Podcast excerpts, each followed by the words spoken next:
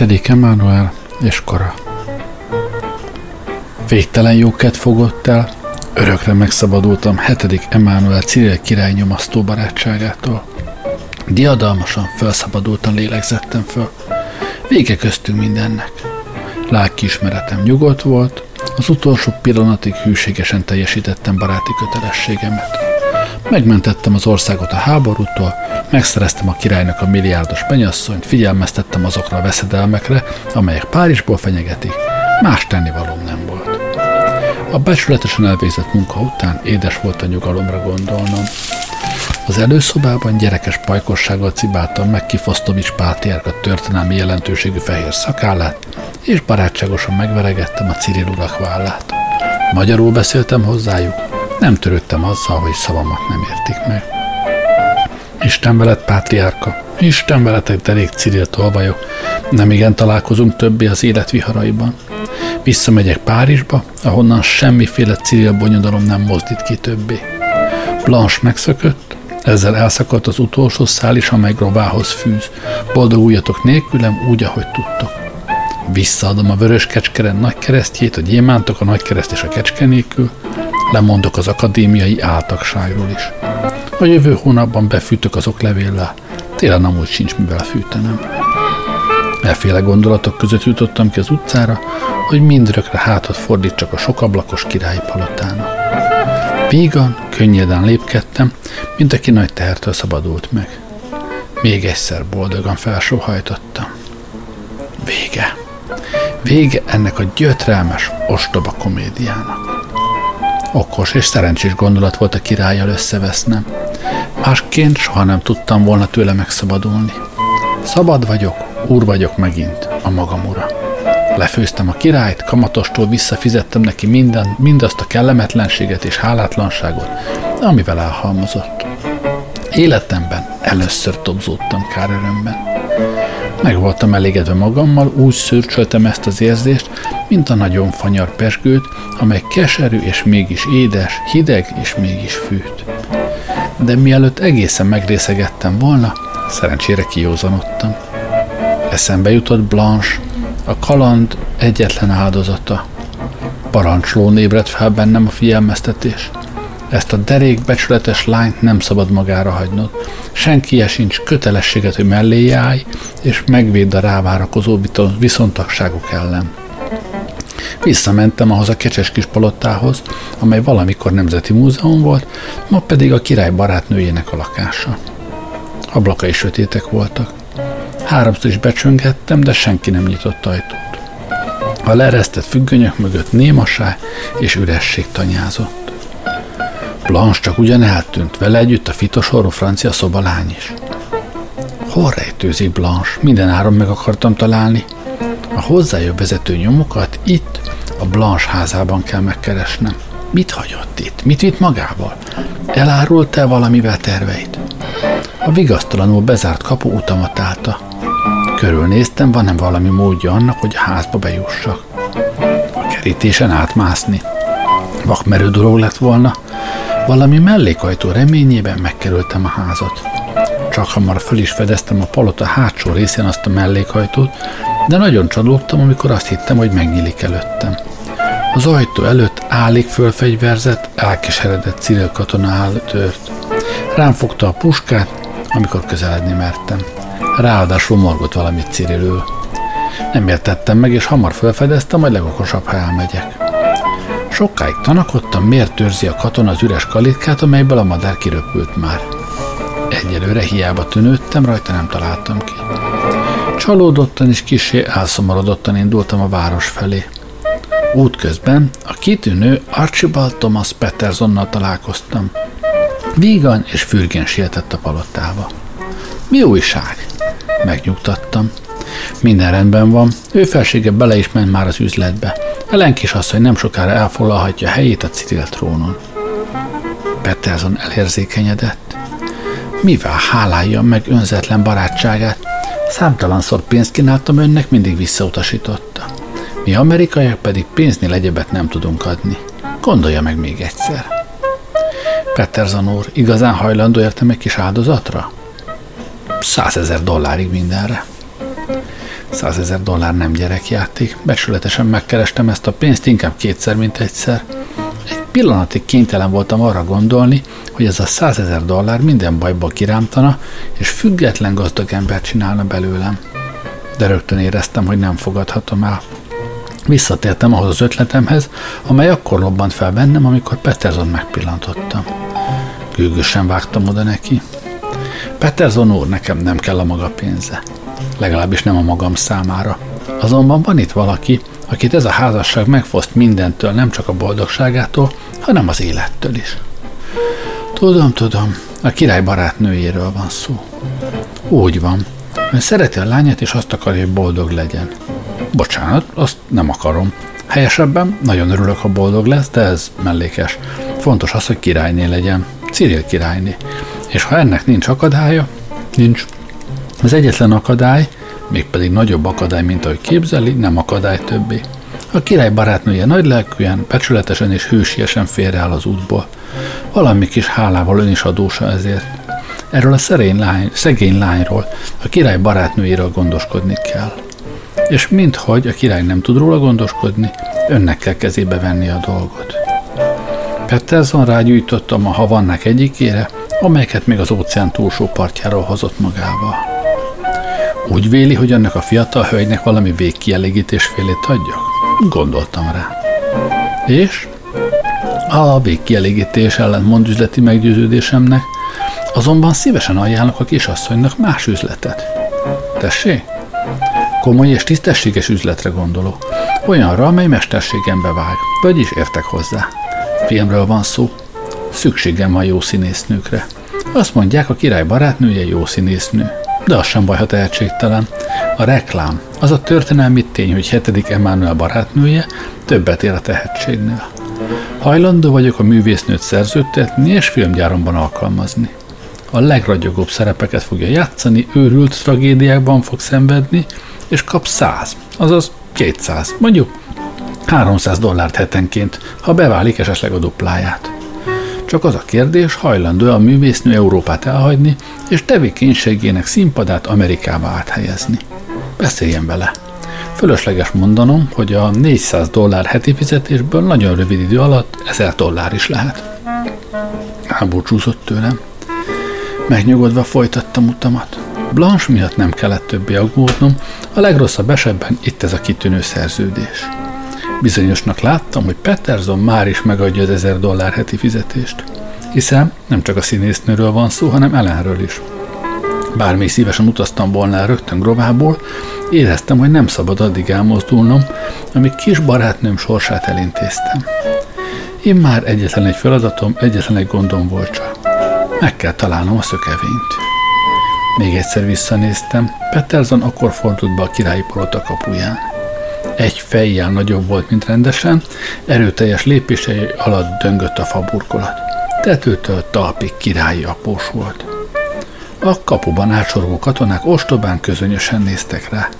Nem tudták még, hogy két hét múlva talán fegyverbe kell állniuk az amerikai film király előtt.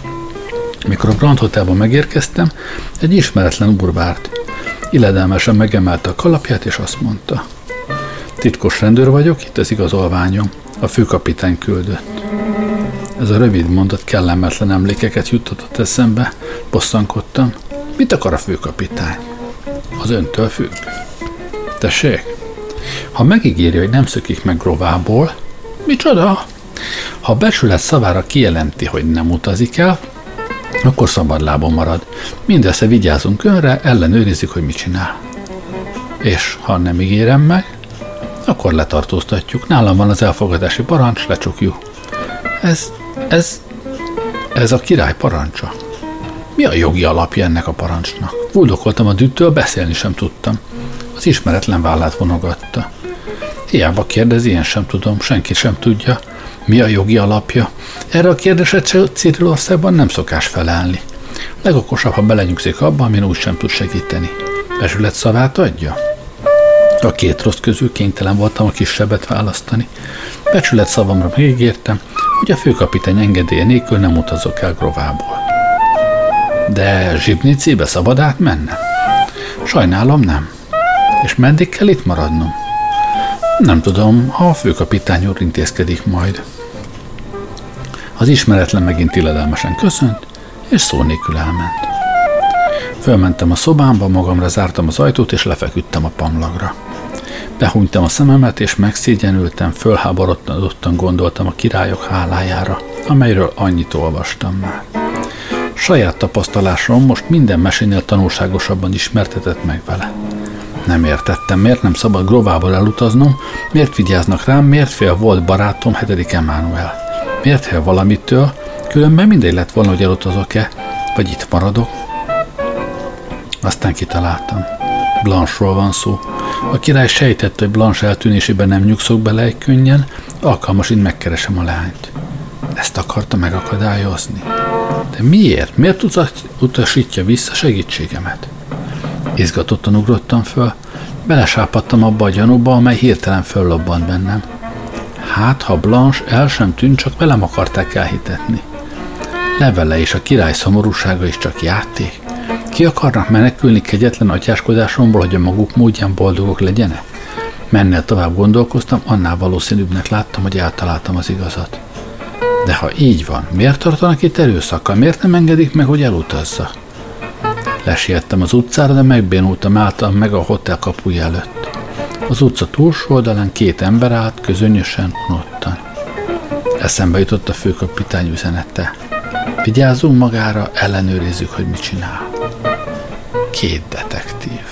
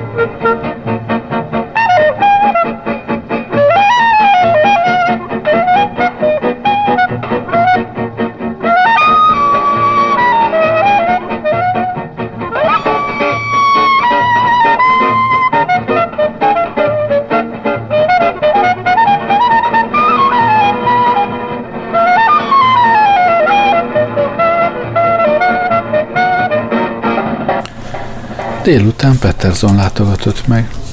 Sugárzó arccal újságolta, hogy ő felségével megkötött az üzletet. A napokat számlágatta már. Ellen ma reggel ült hajóra, öt nap múlva Liverpoolban van, mához egy hétre grovában.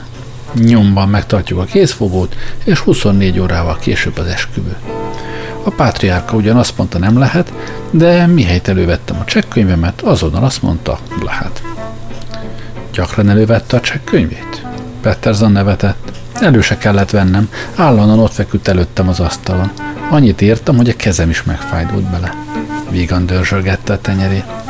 A király természetesen alaposan megvágta. Petterson elkomolyodott.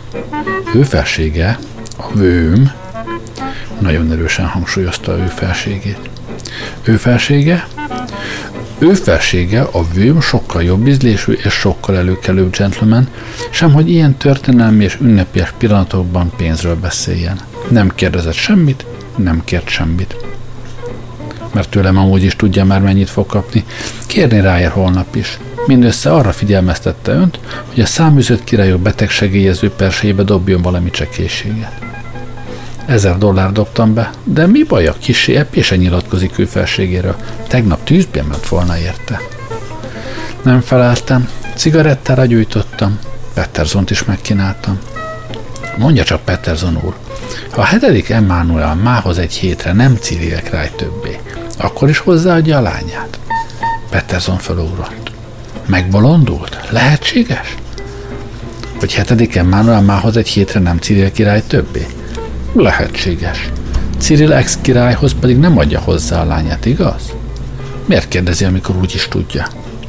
Semmiért. Egyszerű irodalmi vagy lélektani kérdés volt. Nincs komolyabb jelentősége. Történt valami, amit nem akar elmondani? Nem, de talán történik. Akkor ideje korán figyelmeztetem majd. Adja a becsület szavát. Nem adhatom. Miért nem? Mert odaadtam már a főkapitánynak, most nála van. Mihelyest visszakapom az öné, addig is higgyen nekem becsület szó nélkül. Az ördög vigye el magát. Barátságosan kituszkoltam a szobámból. Menjen szépen haza, dolgom van. Kicsit szédülten, rossz kedvűen nyugtalanul ment ki. Amikor késő este elmentem a szobája előtt, a nyitott ajtón keresztül láttam, hogy egy palack viszki és megszámlálhatatlan sokaságú szódás üveg előtt ül, és halkan, de erőteljesen és angolul káromkodik. Nem voltam túlságosan járatos azokban a detektív fortéokban, amelyeknek ma oly diadalmas irodalmuk van, annyit azonban mégis tudtam, hogy ha észrevétlenül ki akarok jutni a fogadóból, és félre akarom vezetni a leselkedő detektíveket, valami ravasságot kell kieszelnem. A délután jó részét azzal töltöttem el, hogy a fogadó fekvésével és helységeivel alaposan megismerkedjek. Azután hozzáláttam ahhoz, hogy ügyes áruhát szerezzek magamnak. Óvatosan besórantam egy kis zsibáros boltba, ahol mindenféle régi ruha közül kiválasztottam egy fantasztikus színpadi kosztümöt, nagy fekete köppenyt, ugyanolyan sapkát, bársonykabátot és térnadrágot. Ezt a drága holmit elég nagy csomagban magam vittem haza. Nem néztem hátra, tudtam, hogy két megfigyelőm rögtön megjelenik a boltban, és megkérdezi, mit vásároltam. Ennél fogva a fantasztikus cókmokot oda ajándékoztam a fogadó házi szolgájának, sőt öt dénárt is adtam neki, hogy a legrosszabb nadrágjáért, egy elnyújtott kabátjáért és két agyontaposott bocskoráért. Kalap nélkül ebben a kosztümben lopoztam ki hazúról az udvaron keresztül, amelynek hátsó részét alacsony kocsiszín foglalt el. Elbújtam a kocsiszín mögé, és türelmesen kivártam, hogy az amúgy is sötét udvarban kioltsák az utolsó olajlámpást is. A kocsi szint kb. három méter magas kőkerítés választott el az utcától. A kocsi szín meg a kőkerítés között éppen hogy elfért egy ember. Háttal a falnak, minden különösebb fáradtság nélkül másztam fel a kocsi szín kiálló lécein, hogy aztán lassan és óvatosan ereszkedjek le a fal túlsó oldalán az utcára. Az utca sötét volt. Szerencsére Grovában akkor még csak a főutakat világították. Egy-két pillanatig mozdulatlanul álltam a fal tövében, minden érzéken megfeszítésével figyeltem. Nem láttam embert, nem hallottam semmi ezt. Lassú, zajtalan lépésekkel lopóztam tovább. A véletlenre bíztam magam, az amúgy is idegen Grovának számomra ismeretlen részében voltam. Annyit tudtam csak, hogy balra kell befordulnom, ha vissza akarok kerülni a főutcába, amelyre a Grand Hotel kapuja nyílt. Az a kapu, amely előtt türelmesen és hősiesen áll most is az a két detektív, és szigorúan figyeli ablakomat. Szobámban a lámpát nem oltottam el, hat hitesse el velük a barátságos világosság, hogy otthon vagyok. Sohasem láttam azokat az utcákat, amelyeken átsurantam, de ez nem is volt fontos. Arra kellett csak vigyáznom, hogy mindig hegynek fölfelé menjek az alacsony néma házsorok között. Föl a Tulipánhegyre, amelynek tetején a királyi palota és a palota szomszédságában a régi Cirhill Nemzeti Múzeum áll. Konok elszántság ford bennem, megesküdtem arra, hogy elevenen vagy holtan bejutok abba a kis palotába, amelyből Blanche megszökött. Ha ugyan megszökött. Fél tizenkettőkor megálltam a kis palota előtt. Lebocsátott függönyeivel a sötétségben némábbnak és üresebbnek látszott, mint délelőtt. Az utcán egy lélek se járt. Szívem dobogása volt az egyetlen nesz, amit hallottam. Behúzottam a kapuba, óvatosan megnyomtam a kilincset. Egy pillanatig sem hittem, hogy a kapu kinyílik, arról akartam csak meggyőződni, hogy erről az oldalról a palotába sehogyan sem lehet bejutni. De ebben a furcsa rovában, ahol eddig is annyi meglepetés csapott le rám, megint új meglepetés várt. Ahogy a kilincset zajtalanul halkan megnyomtam, a kapu lassan, zajtalanul kinyílt. Nem vagyok gyáva ember, de ettől a nyitott kaputól megijedtem. Ostobaság lett volna abban reménykednem, hogy a kaput elfelejtették bezárni. Szándékosan hagyták nyitva, tudták, hogy valaki be akar jutni a palotába. Ez a valaki én lehettem csak, odaben pedig jól lerejtőzve, alkalmasint lesben állt néhány ember. Tudtam, hogy ha a kaput becsukom és elszaladok, végem van. Nesztelen, macska lépésekkel siklottam tovább a fal mentén vissza azon az úton, amelyen jöttem. Oda bent kétségtelenül várnak egy pár pillanatig, mielőtt rárohannának a hivatlan vendégre. Ezt a kis időt alaposan ki kell használnom. Befordultam az első mellékutcába, aztán kezdtem csak szaladni, ahogy a lábam bírta. Lefelé könnyebb volt az út, öt percnyi eszeveszett futás után nyugodtan megálltam. Üldözőim, ha ugyan üldöztek, elvesztették nyomomat. Ziháló, mellá, verejtékes arccal elfúltan lapultam a falhoz. Öklömmel megfenyegettem azt a nagy sötétséget, amely a tulipánhegy kis házai fölé borult. A királyi palotát, amely szögletes, merev vonalaival minden sötétségen keresztül, minden sötétségnél feketébben és komorabban nézett le rám. Megtöröltem homlokomat, pipára gyújtottam, és lassan, kényelmesen folytattam utamat a város felé. Többé nem fenyegetett veszedelem. Pajnék jutottam el ahhoz a kőfalhoz, amelyen másfél óra előtt átmásztam.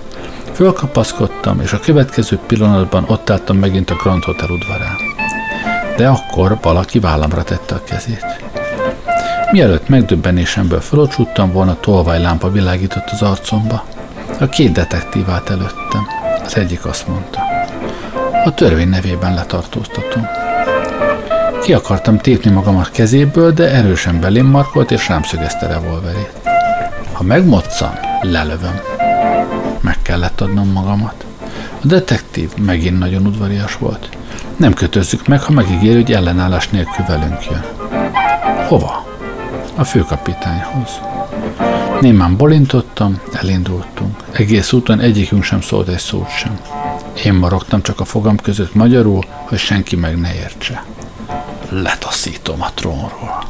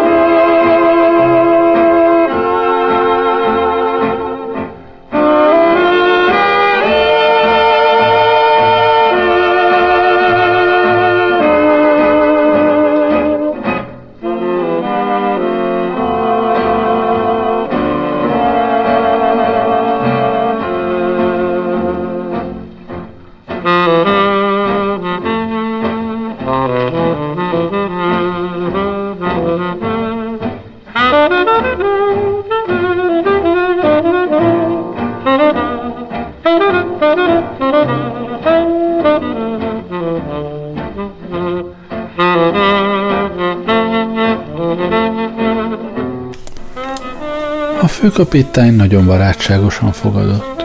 Leültetett, és cigarettával, teával kínált, kiküldte detektíveket, nyájasan mosolygott rá.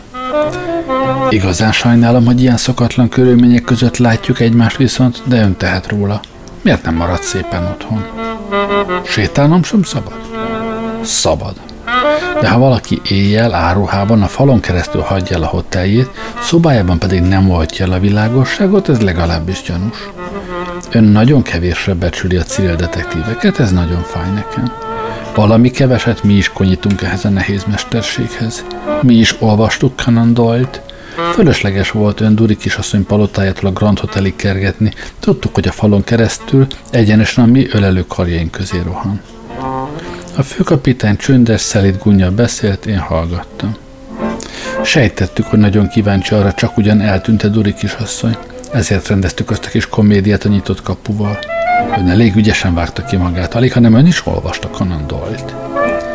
Mit akarnak tőlem? Azt, hogy ne ártsa magát a mi dolgainkba. Miért nem engedik meg, hogy elutazzak? Egy-két napig itt kell maradnia. Miért? A főkapitány vállát vonta. Mert itt nem csinálhat semmit, itt nem árthat nekünk. Máshogy sem árthatok. Igaz. De ami biztos, az biztos. És most mi történik velem? Semmi, ha megígéri, hogy nem érdeklődik tovább Blanche Duri kisasszony iránt. És ha nem ígérem meg, akkor sajnálom, kénytelen leszek rögtön lecsukatni. Fogva tartjuk addig, amíg, nem tudom, talán rövid ideig, talán tovább is. Mitől függ? Attól, hogy egy bizonyos dolog mikor és hogyan intéződik el. Őszinte vagyok, nem szeretném, ha erőszakhoz kellene folyamodnom. Megígéri? Nem, csukasson le. Újságíró vagyok, hadd lássam a grovai börtönt. Nem szeretjük a botrányt. Ha híre megy annak, hogy egy külföldi újságírót lecsuktunk, bánom is én? Sosem kérdeztem, van-e értelme annak, amit csinálok. Ha valaha is kérdeztem volna, ma nem ülnék itt. A főkapitány elgondolkozott. Van egy utolsó ajánlatom. Ha megnyugtatom, hogy Blanche Turi kisasszonynak nincs semmi baja, jó helyen van, de erről senkinek sem szabad tudni, a legkevésbé ő felségének. A dolog új alakban mutatkozott. A főkapitány tudta, hol van Blanche. A király nem tudja. Megdöbbenése tehát mégsem komédia? Ma délelőtt tévedtem, vagy most tesznek lóvá? Fürkészön kémleltem a főkapitány arcát. Megmondja, hol van Blanche kisasszony? Nem, hiszen akkor nem volna értelme annak, hogy elrejtettük. Elrejtették. Agyamban világosság derengett. Blanche-t elrejtették a király elől. Rólam azt hiszik, hogy a király megbízásából keresem. A főkapitány kérdő nézett rá. Vagyis? Nem bánom, Becsület szavamra kijelentem, hogy nem keresem tovább Blanche kisasszonyt. Kijelentem azt is, hogy egy árva szót sem szólok kőfelségének. Cserébe én is kérek valamit. Mit? Kizárólag a magam okulására, Részletesen tudni akarom, mi történt a király barátnőjével. Megszöktették, elrejtették a király elől, mert attól tartottak, hogy a király inkább hallgat a szerelem szavára, mint a házasságra. Ha úgy is tudja. De Blanche búcsú levele, hamisítvány. A pátriárka hamisította. A pátriárka a legjobb váltó és okmányhamisító az egész Balkánon. És Blanche? Semmi baja, jó helyen van, és szabad abban a pillanatban, amikor hetedik Emmanuel örök hűséget esküszik Ellen Petersonnak. Nekünk ez a házasság életkérdés.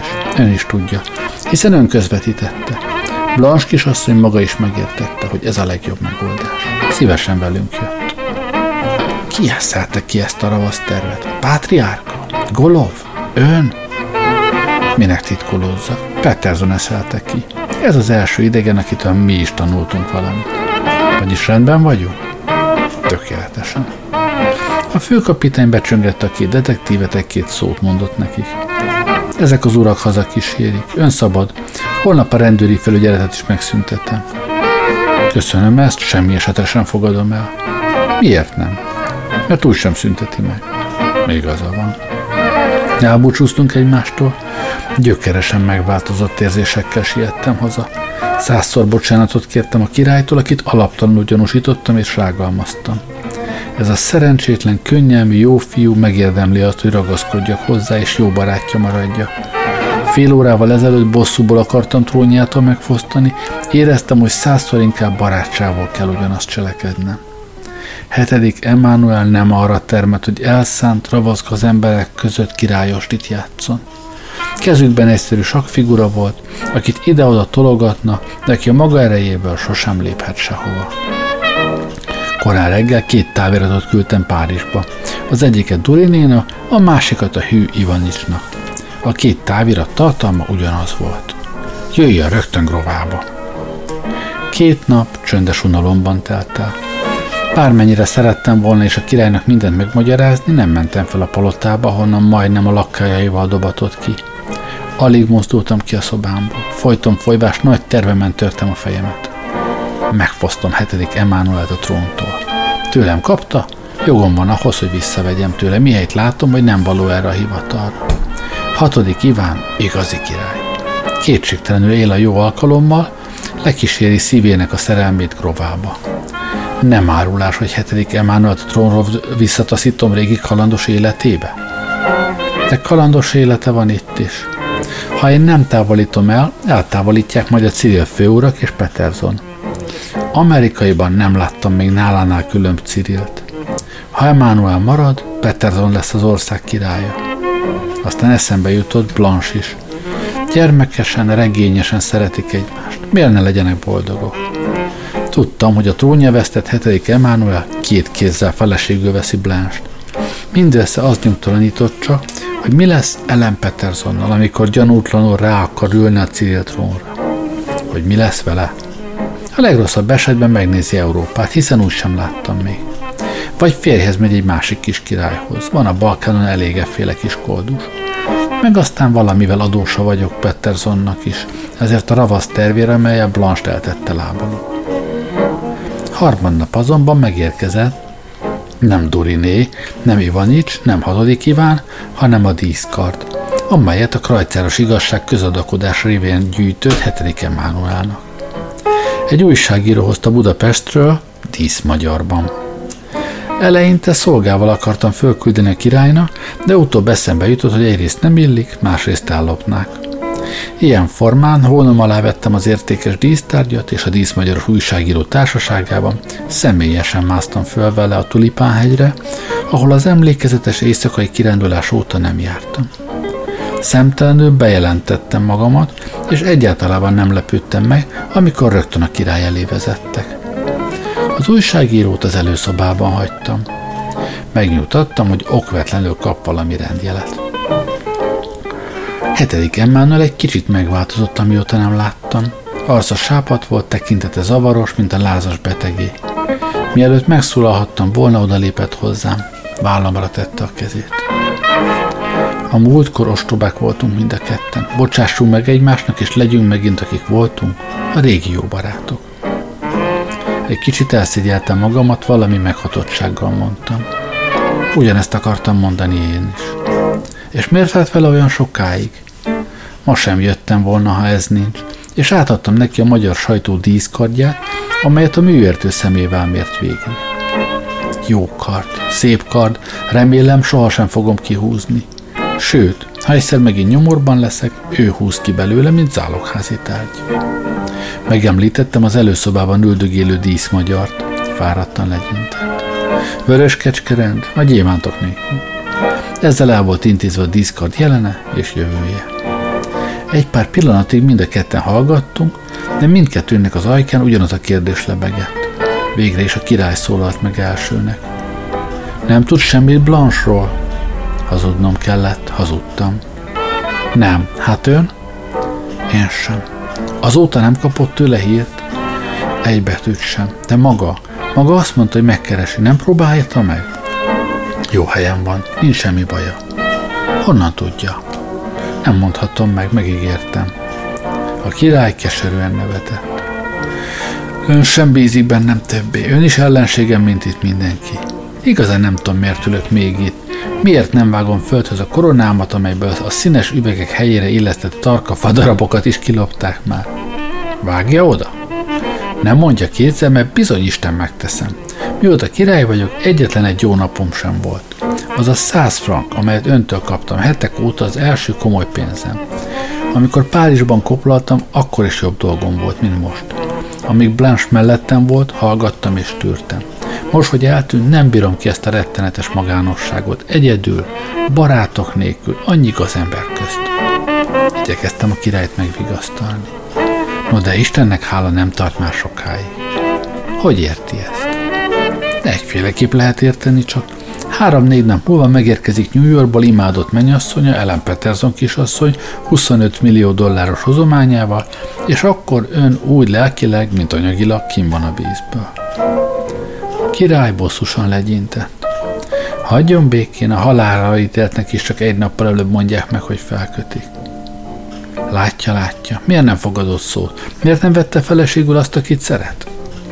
Számtalanszor megmondtam már. Cyril király vagyok. Mondjon le. Ha úgy sincs kedve az uralkodáshoz. Ne feledkezzem meg a Cyril királyok közös sorsáról. Eddig még mindegyik jobban ragaszkodott a trónhoz, mint a trón hozzájuk. Egyszer önt is száműzi, ahogy ön előtt hatodik Ivánt, és hatodik Iván előtt a többit. Mit csinál akkor? Akkor még mindig elválhatok Ellen Petersontól, és elvehetem Blanche-t. Ha ugyan Blanche vár addig.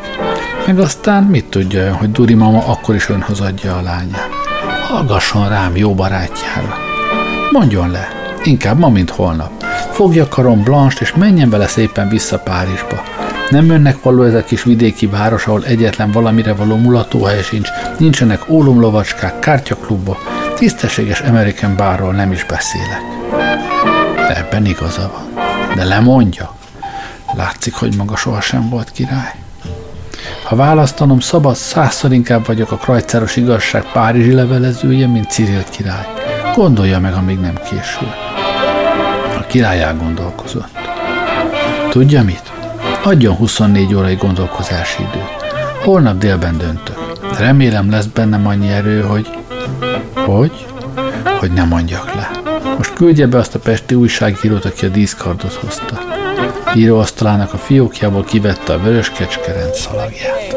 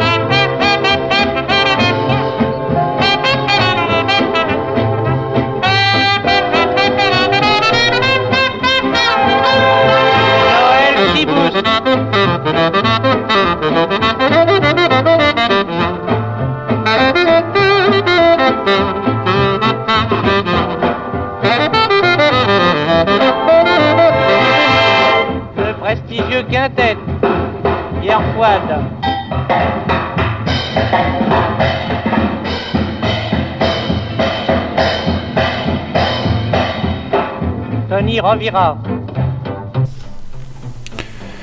Ezen az estén a királynál vacsoráztam. Ez volt életem első és utolsó királyi vacsorája.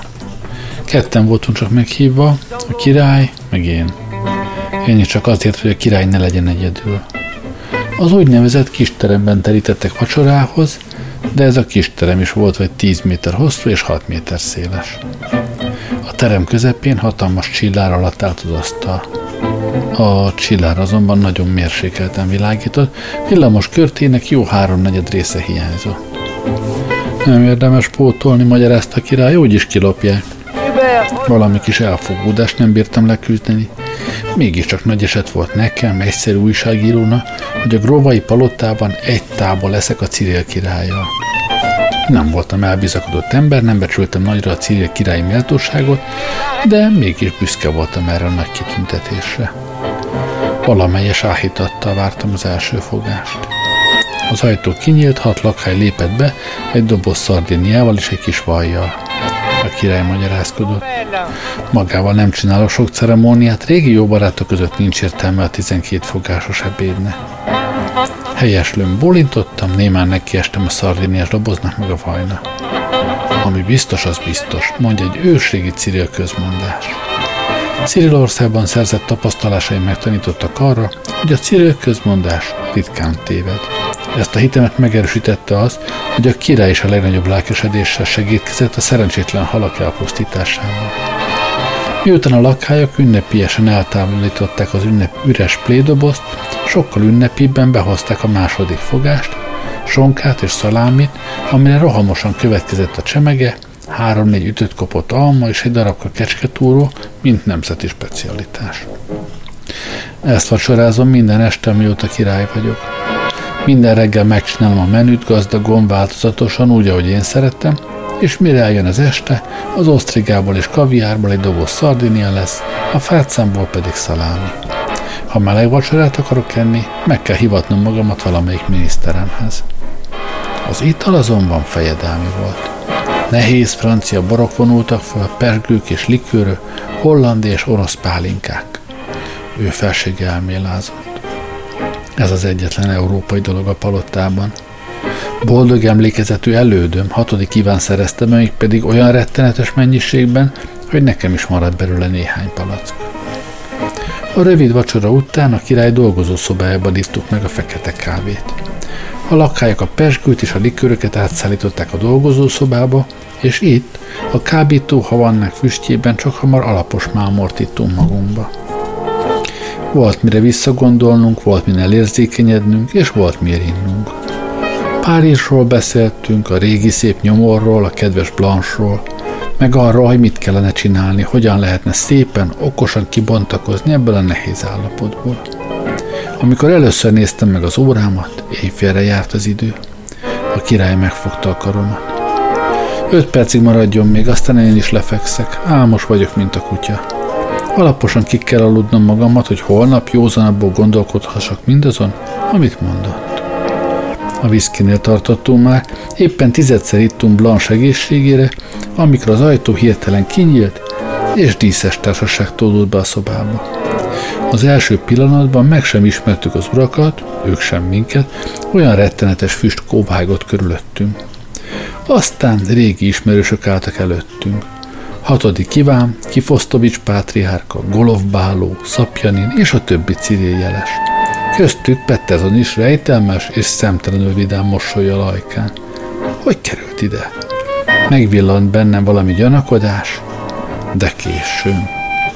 A királyra néztem, egyszerre kiózanodtunk, hidegség futott végig rajtunk. Elpirultam. Rettenetesen szégyeltem magamat, már megint lóvá tettek, megcsalta, úgy, ahogy az első alkalommal is. Nagy képűségem, harsogó becsületességem, diplomáciai és detektív tudományom, ravaszkodásom, kenetes bölcsességem. Minden csütörtököt mondott. Nem tanultam az első kalandból.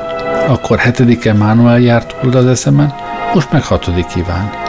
Minden csapdába beleestem, mindent elhittem nekik, fontoskodtam, királyokkal, pátriárkával, főkapitányjal játszadoztam. Mindenki a bolondját járatta velem, mindenki kinevetett, ostoba, szánalmas figura voltam. A király felugrott és szólni akart, de hatodik kíván leintette. Kemény vonásai kegyetlen mosolyra torzulta, ridegen parancsolón vágta oda hetedik Emánuelnek. Hetedik Emánuel, e percben nem vagy többé Cirilország királya. Az ország nagyjai megállapították, hogy nem vagy egy érdemes a trónra. Elkergetnek úgy, ahogy annak idején apádat elkergették, úgy, ahogy két hónap előtt engem elkergettél. Hitvány és siralmas uralkodásodnak vége. Takarodj arról a helyről, amelyre méltatlannak ítéltettél. Parancsoló mutatott a nyitva hagyott ajtóra. Rólam tudomás sem vett, a többi is úgy nézett rám, mintha sohasem látott volna. Hetedik Emmanuel meglepődése másodpercekig tartott csak. Aztán megint ura volt magának, megint király, abban a pillanatban, amelyben koronájától megfosztották. Van ember, aki nagyszerűen, erős lélekkel, fáradhatatlanul, bátran és leleményesen tud küzdeni valamiért, és eltonyul, összeroppan, mihegy célját elérte.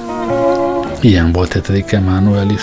Most, új megpróbáltatások küszöbén egyszerre föllobban benne a régi bátorság, a régi harci kedve. Fagyos gőggel mérte végig hatodik Ivánt és a ciril jeleseket. Mérhetetlen lenézéssel förmet rájuk.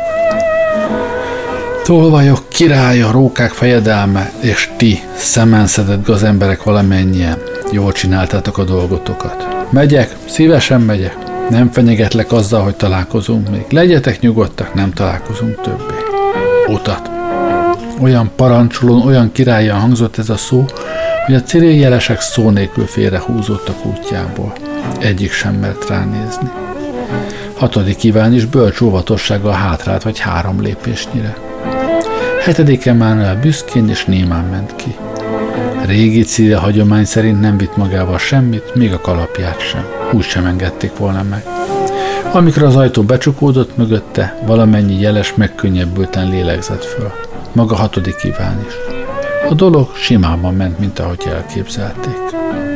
Mindedig nem mozdultam, eleinte magam sem tudtam, mit csináljak. Másodízben voltam tanúja, történelmi tanúja a Cyril változásnak. Nyakig bele voltam keverve az elsőbe is, a másodikba is. Én szerencsétlen szamár. Mégsem mehetek el szó nélkül, le kell számolnom ezekkel az emberekkel, alkalmasint velem is le akarnak számolni. Égő arccal váltam, hogy valaki megszólítson, sejtettem, hogy ez a valaki hatodik Iván lesz. Az új Cyril király egy percig némán és inkább ingerkedő mosolyjal nézett rá. Láttam tekintetét, végre megszólalt. Tisztelt újságíró amikor utolszor találkoztunk, mikor is volt? Alázatosan vigyorogtam. Akkor volt sír, amikor én fizettem felséged vacsoráját a Family Hotelben. Hatodik kíván helyeslőn bólintott. Igaz, köszönöm, hogy eszembe juttatta. Akkor nem hittük, sem ön, sem én, hogy ilyen példátlanul rövid idő múlva ekkorát fordul imádott hazám sorsa.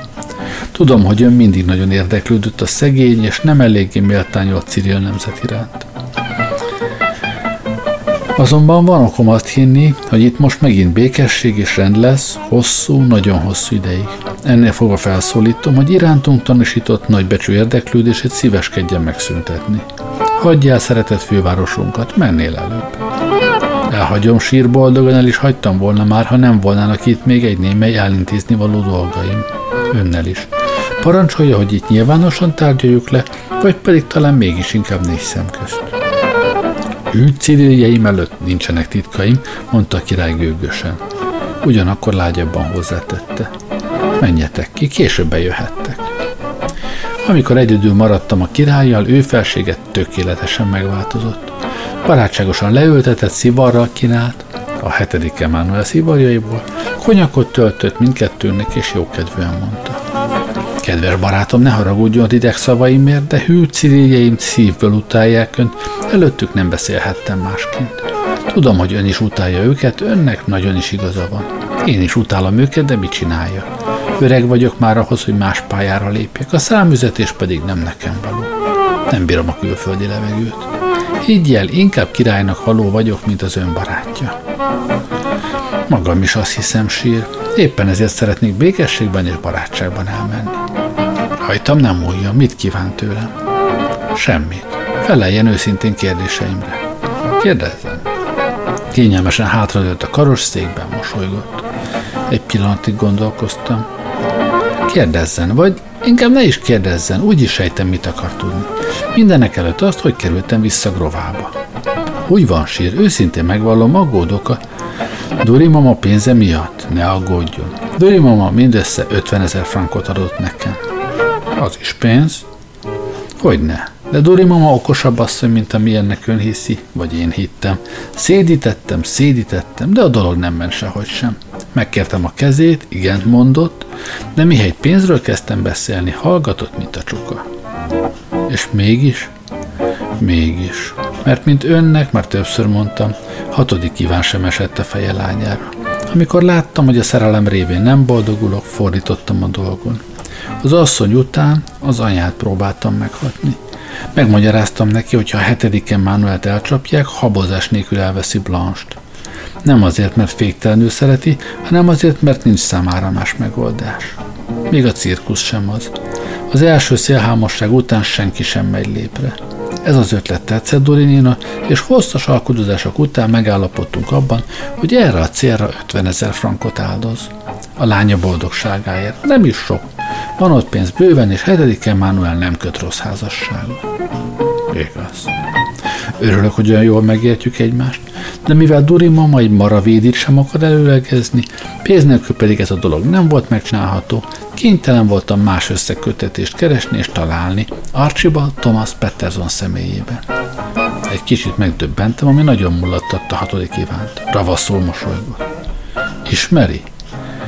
Hogy ne feleltem Ján Borostobán, a New Yorki filmgyáros. Ördögött filmgyáros, újságíró, mint maga, a Chicago News kiküldött tudósítója. Elszédültem. Még egy csapás. Még egy fölsülés, még egyszer megbuktam. Elpirultam, dadogni kezdtem. Újságíró? Az. Ezt az egyet tanultam a maga barátjától, a rövid életű hetedik Emmanueltől. Én is szereztem magamnak egy újságírót. Talán nem olyan kitűnő fiút, mint amilyennek önt ismerem, de sokkal hasznosabbat. Olyan újságírót, akinek a háta mögött egy milliárdos világlap áll. Olyan lap, amely kis szenzációért szívesen áldoz tetemes összegeket. Megmagyaráztam a kitűnő Archibald Thomas Petersonnak, hogy hetedik Emmanuelt könnyűszerrel el lehet távolítani a trónról, és a dinasztiaváltozás fontos és történelmi jelentőségű tényét a Chicago News a maga diadalának hirdetheti majd. Peterson kábelezett Chicagóba. A Chicago News kapott az ötleten, szövetkezett egy filmgyárral, közösen megszavaztak erre a célra 200 ezer dollárt. Nem pénz. Petersont leküldtem Grovába, ahol, önnek is be kell vallania, nagyszerűen csinálta a dolgát. Sem hetedik Emmanuel, sem ön nem sejtette, hogy a filmgyár, a háború, a házasság, a 25 millió dollár, hazugság, hazugság, hazugság. Megsemmisültem. Ellen Peterson? Nincs. Sosem is volt. Gondoljon a három éves mesztelen kisgyermek arcképére. Egy csikágói hentes leánya. A komédia csak addig tartott, amíg híveinket sikerült meggyőznünk arra, hogy hetedike Mánuelnak mennie kell. Nekem pedig jönnöm. Könnyű munka volt. Az Emmanuelis fiú egy pillanatig sem volt népszerű, mindenki boldog, hogy az ország megszabadult tőle. És Blanche? Természetesen ön távolította el. Eltalálta. Eltávolítottam egyrészt azért, hogy ezekben az utolsó napokban is az önök figyelmét másfelé tereljem, másrészt azért, hogy visszaadjam a mamájának. Doriné? Oda át lakik Zsibnyicében. Minden mai napig ott tanyázott az ön alázatos szolgája, hatodik Iván is. Ezért tiltotta meg a főkapitány, hogy a városból kimozdulja. Milyen okos maga? Így utólag. Úgy van, ezért tiltotta meg. Hetedik Emmanuel is nagyon ügyes kis komédiát rendezett nekem annak idején, amikor engem fosztottak meg a tróntól. Most kvittek vagyunk. És az én újságíróm legalább olyan jól végezte a dolgát, mint az övé. Holnap a Chicago News közli a világgal, hogy a Cyril dinasztia változás a Chicago News munkája erre a célra kiküldött tudósítójának az érdeme. Közli az okmányokat, azt a szerződést, amelyet az újsággal kötöttem, néhány fényképet, a Chicagói hentes kis lányáét is, stb. stb. Ekkora szenzáció nem volt még. Bizony, kedves Mák István úr, a krajcáros igazság elbújhat a Chicago News mögött. Csak ezt nem mondta volna. Ez fájt legjobban. Leforrázottan, megsemmisülten búcsúztam el a királytól. Ezek után igazán nem volt többé mit keresnem Grovában. Hatodik Iván nagy lelkű és kegyes volt hozzám, megengedte, hogy elvigyem hetedik Emmanuelnek a díszkardot és két tiszta gallért. Ilyen gazdagon egyetlen Cyril király sem lépett még le a trónról. Mielőtt azonban csak ugyan mindörökre eltávoztam volna, a Cyril király dolgozószobájába ki kellett mondanom azt az utolsó kérdést, amely nyugtalanított. Mi történt hű emberemmel, a derék Ivanicsal? Megbíztam azzal, hogy felséged minden lépését ellenőrizze. Miért nem telegrafálta meg, hogy Durinéval elutazott Párizsból? A király mosolygott. Ne gyanúsítsa meg azt a derékfiút. Természetesen megtelegrafálta. A grovai trávíró hivatal azonban nem őrült meg, hogy ezt a táviratot kézbesítse. Ne aggódjon. Az elsikasztott táviratokat és a leveleket elküldjük az ön Párizsi címére. Azokból megtudja majd azt a néhány jelentéktelen részletet is, amelyet esetleg elmulasztottam elmesélni.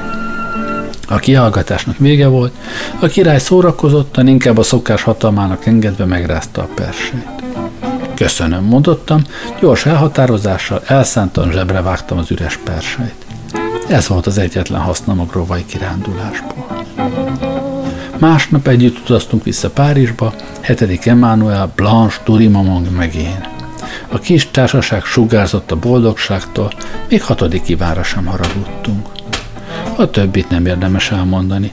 Mindenki emlékszik még arra, milyen rettenetes botrány tört ki akkor, amikor hetedik Emmanuel Cyril ex király feleségül vette az egyszerű párizsi fogadósné színésznő lányát. Az újságok óriási cikkeket írta, a Cyril nemzet ünnepélyesen megfosztotta hetedik Emmanuelt és utódait a trónkövetelés jogától. Se hetedik Emmanuel, se Blanche nem törődött a dologgal. A Family Hotel ma is az övék. Ha néha-néha kimegyek Párizsba, mindig ott szállok meg, olcsón adják nekem a szobát három frankért. Ember emlékezet óta ennyit fizetnek ott az újságírók és az ex-királyok. Ezzel vége is van a történetnek. Köszönöm, hogy velem voltatok ma este. Jó éjszakát kívánok. Gerlei Rádiózott. Thank you.